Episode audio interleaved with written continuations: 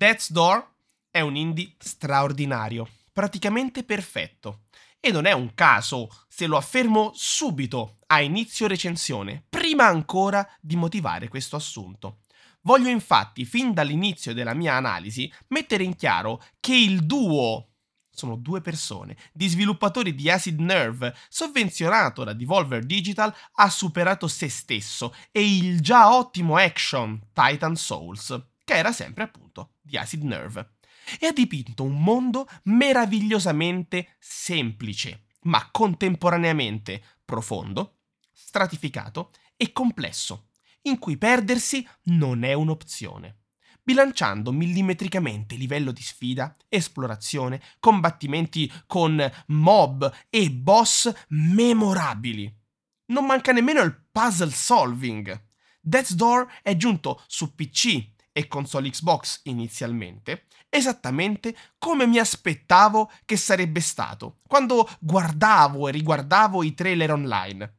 Per certi versi è anche migliore soprattutto adesso che è disponibile su tutte le console di nuova generazione e su Nintendo Switch, dove brilla con intensità particolarmente elevata e si presta tantissimo alla fruizione in modalità portatile. Ultimamente, avere eh, fra le mani un gioco di questa caratura, con questi presupposti e con questa storia produttiva, non è cosa da poco. Dimenticate la morte vestita di nero, con ampie vesti svolazzanti e una falce a farle da migliore amica. Nell'universo narrativo di Death's Door, la morte è personificata in un'azienda in stile Monsters and Company, gestita e portata avanti da corvi, più o meno grandi più o meno mostruosi, caratteristici, caratterizzati. Questi corvi mietitori, questi eh, Grim Reaper Crow, raggiungono le vittime tramite porte che si aprono sui mondi dei malcapitati. Quindi esplorano i suddetti mondi fino a raggiungere i moribondi e li falciano. Che poi, a chiamarli moribondi si fa loro un'offesa, perché alcuni sono tutt'altro eh, che resti ad abbandonare le loro spoglie terrene e sembrano addirittura avere accettato qualche forma di contratto con l'employee dell'azienda dei corvi mietitori. Ma non voglio spoilerarvi troppo, quindi non vi racconterò nulla in più di questo della trama del gioco. Anche perché la trama, in effetti, in Death's Door è rilevante ma fino a un certo punto, nel senso che eh, come eh, e più di altri titoli recenti è la lore a fare da eh, vera apripista, da vera eh, carrier dell'esperienza in Death's Door. In un titolo indie, con gameplay, art direction e resa tecnica generale così meravigliosamente curati, non è strano che la storia di base, dicevamo che ci spinge ad agire, sia basilare più della lore. Si può riassumere così. Facciamo prima, ve lo dico. Recupera l'anima gigante che dovevi mietere e che è stata usata da un corvo mietitore anziano ribelle per... Eh, non ve lo dico, è uno spoiler. È difficile, vedete, anche parlare della trama senza spoilerare degli eventi che vi accadono, diversamente da altri videogiochi, dove invece è più semplice fare un riassuntino. Per questo, comunque, ci imbarchiamo in un'impresa epica alla ricerca di quest'anima gigante, attraversando dungeon e biomi differenti per recuperarla. Per dare solidità e fondamenta misteriose al gioco, c'è la lore, che è serpeggiante nel mondo di gioco e mai veramente nascosta. Questo è quello che mi piace di più, come nei Souls dove per comprendere questa narrazione ambientale dobbiamo affidarci a descrizioni di oggetti o segreti ben celati. Semplicemente, in Death's Door, la lore è raccontata apertamente dagli NPC che incontriamo o resa nota durante l'esplorazione in modo che non sia possibile per noi perderci veramente eh, degli elementi importanti di essa. Le radici dell'azienda corvina, scopriremo quindi, si estendono ben più dendridiche di quanto non ci aspetteremmo. E quando i nodi iniziano a venire al pettine, i colpi di scena sono assicurati. Mm? Non vi aspettate un nano corvo furtivo, però quasi, quasi. Tuttavia, trovo che sia stato operato un sapiente lavoro di bilanciamento tra momenti e ambientazioni cupe, tematiche pesanti, come la morte, appunto, e situazioni più comic relief. Un lavoro tanto delicato e certosino che vi stupirete di quante emozioni è in grado di regalarvi. Per esempio, un NPC che al posto della testa ha un calderone ribollente pieno di zuppa. E c'è questo dettaglio che mi uccide ogni volta che ci penso e che lo rivedo. Ogni tanto usa il coperchio della sua testa come uno scudo. Come e, e, e, lo usa come uno scudo. E ovviamente ha tipo un mestolo nell'altra mano al posto della spada. Perciò, fidatevi di me. Leggete tutti i dialoghi, prestate attenzione, tanto comunque vi compaiono a schermo, è inutile che li zompate. Il luogo magico, dove l'ora e narrazione si fondono, persino meglio rispetto a molti titoli blasonati e AAA dove bisogna lavorare più eh, riempendo gli spazi vuoti lasciati o dalla trama o dalla lore. Sebbene quindi, lo avrete capito, la narrazione è importante, è tuttavia con il gameplay e l'art direction che Death's Door fa centro pieno. La semplicità dei modelli di personaggi e ambientazioni, la varietà cromatica che caratterizza alla perfezione ogni zona, i giochi di luce, madonna, che giochi di luce pazzeschi e il sapiente sfruttamento della grafica fissa isometrica dal punto di vista lontano per costruire stanze, enigmi e ampie sezioni di overworld fanno di Death's Door un monumento al game developing. E non esagero nel momento in cui ripenso con sommo stupore che il gioco è frutto degli sforzi di due sole persone, i developer di Acid Nerve. Anche se così non fosse, però, anche se non fosse sviluppato da due persone, ma fosse un'opera corale, comunque non riesco a trovare difetti di sorta nei collegamenti tra le aree, negli shortcut, nella gestione dell'altitudine, dell'inquadratura, per costruire simpatici puzzle e segreti all'interno della mappa.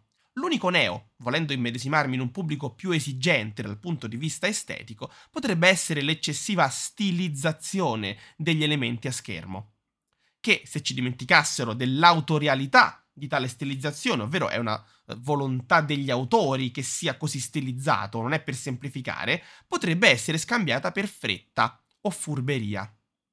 Per chi saprà osservare, invece, sarà impossibile non notare quanta cura sia stata riposta nei dettagli inseriti nelle mappe, persino e soprattutto nei dettagli non inseriti. Questa è la stilizzazione, quei vuoti, quelle semplificazioni artistiche che anziché togliere finiscono per aggiungere validità e verve al piccolo grande mondo di Death's Door e rendono vivo il suo protagonista, il piccolo corvo.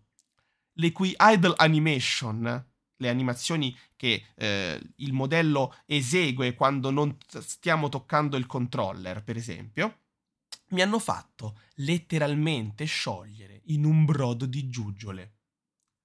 È dolcissimo, è letteralmente una macchina da guerra di una dolcezza inenarrabile, ma io adoro i corvi e i birb vari ed eventuali, quindi forse non faccio testo, non troppo.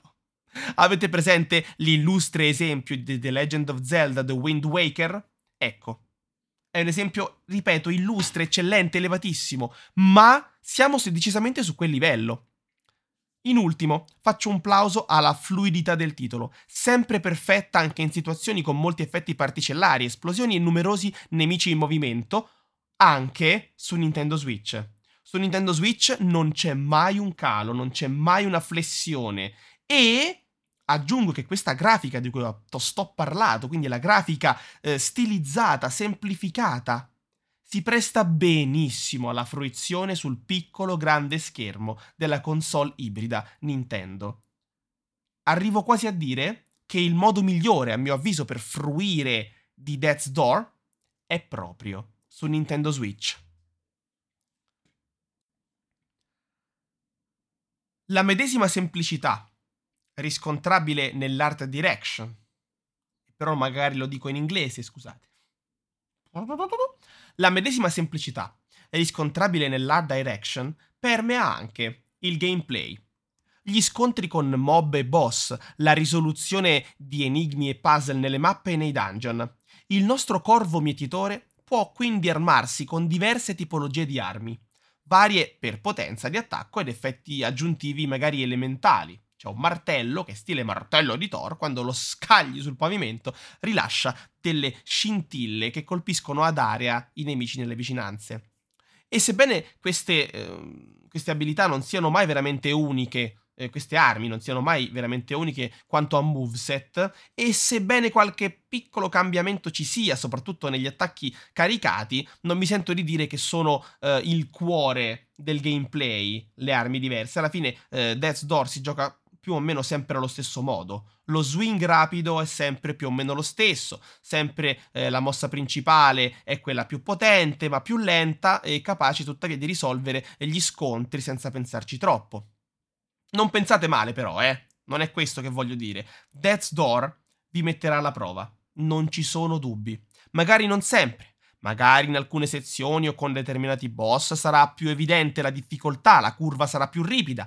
Però non ci sono dubbi. A Death's Door prima si gioca con la testa, poi con le dita senza prestare un occhio ai movimenti dei mob, che di area in area variano e si caratterizzano diventando più aggressivi e forti, senza studiare la suddetta area circostante, morirete spesso. In una dinamica gameplayistica che ricorda da vicino i Souls, dato che anche curarvi e salvare i progressi non sarà esattamente eh, semplice. Quanto a giocabilità spicciola, però, che cazzo fanno i lavori adesso? Quanto a giocabilità spicciola, però, il paragone è più azzeccato con una sorta di fusione diablesca zeldiana che sfrutta eh, l'isometria della visuale per semplificare la gestione degli scontri, fornendo al personaggio le movenze tipiche di un link qualunque per attacchi, tiri con l'arco e magie di vario genere. Sono poi tipicamente zeldiani anche i momenti enigma con eh, torce da accendere in sequenza, muri da fare esplodere con bombe pianta.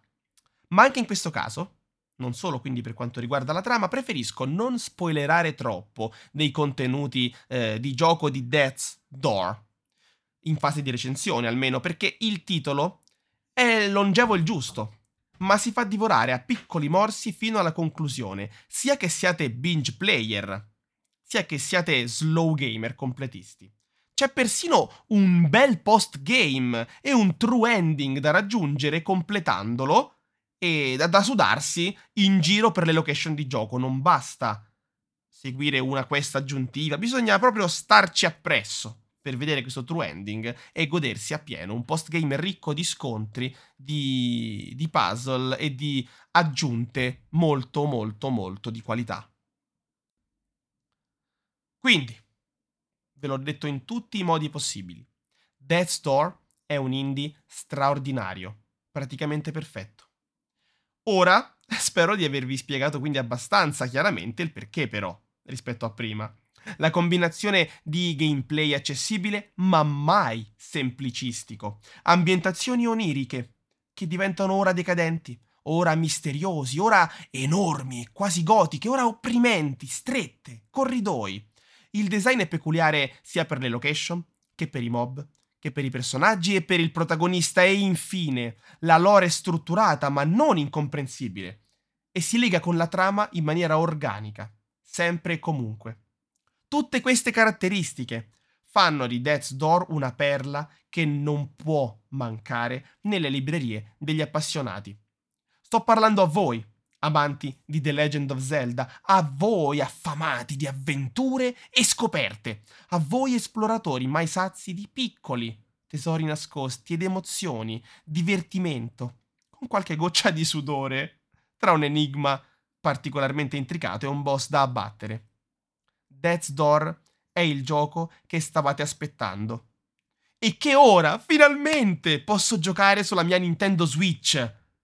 La console su cui Death's Door trova il suo nido, a proposito di corvi, più comodo e caldo, e che valorizza in maniera eccezionale la semplicità delle ambientazioni, la deliziosa cura riposta per fabbricare un gioco che ricorda appunto The Legend of Zelda, ma non solo, e che sullo schermo della Nintendo Switch, l'ho già detto e lo ripeto, specialmente OLED, sullo schermo OLED della Switch, riesce a, a non perdere una, un millimetro di smalto, neanche un millimetro di smalto, ma anzi, anzi. Sto pensando se posso dire altro, ma riguardo la Nintendo Switch eh, ho detto già tutto, penso. Vabbè, posso aggiungere una parte finale, tipo... Senza contare che così potete giocarlo in portatilità ovunque siate. Volete mettere? Fantastico.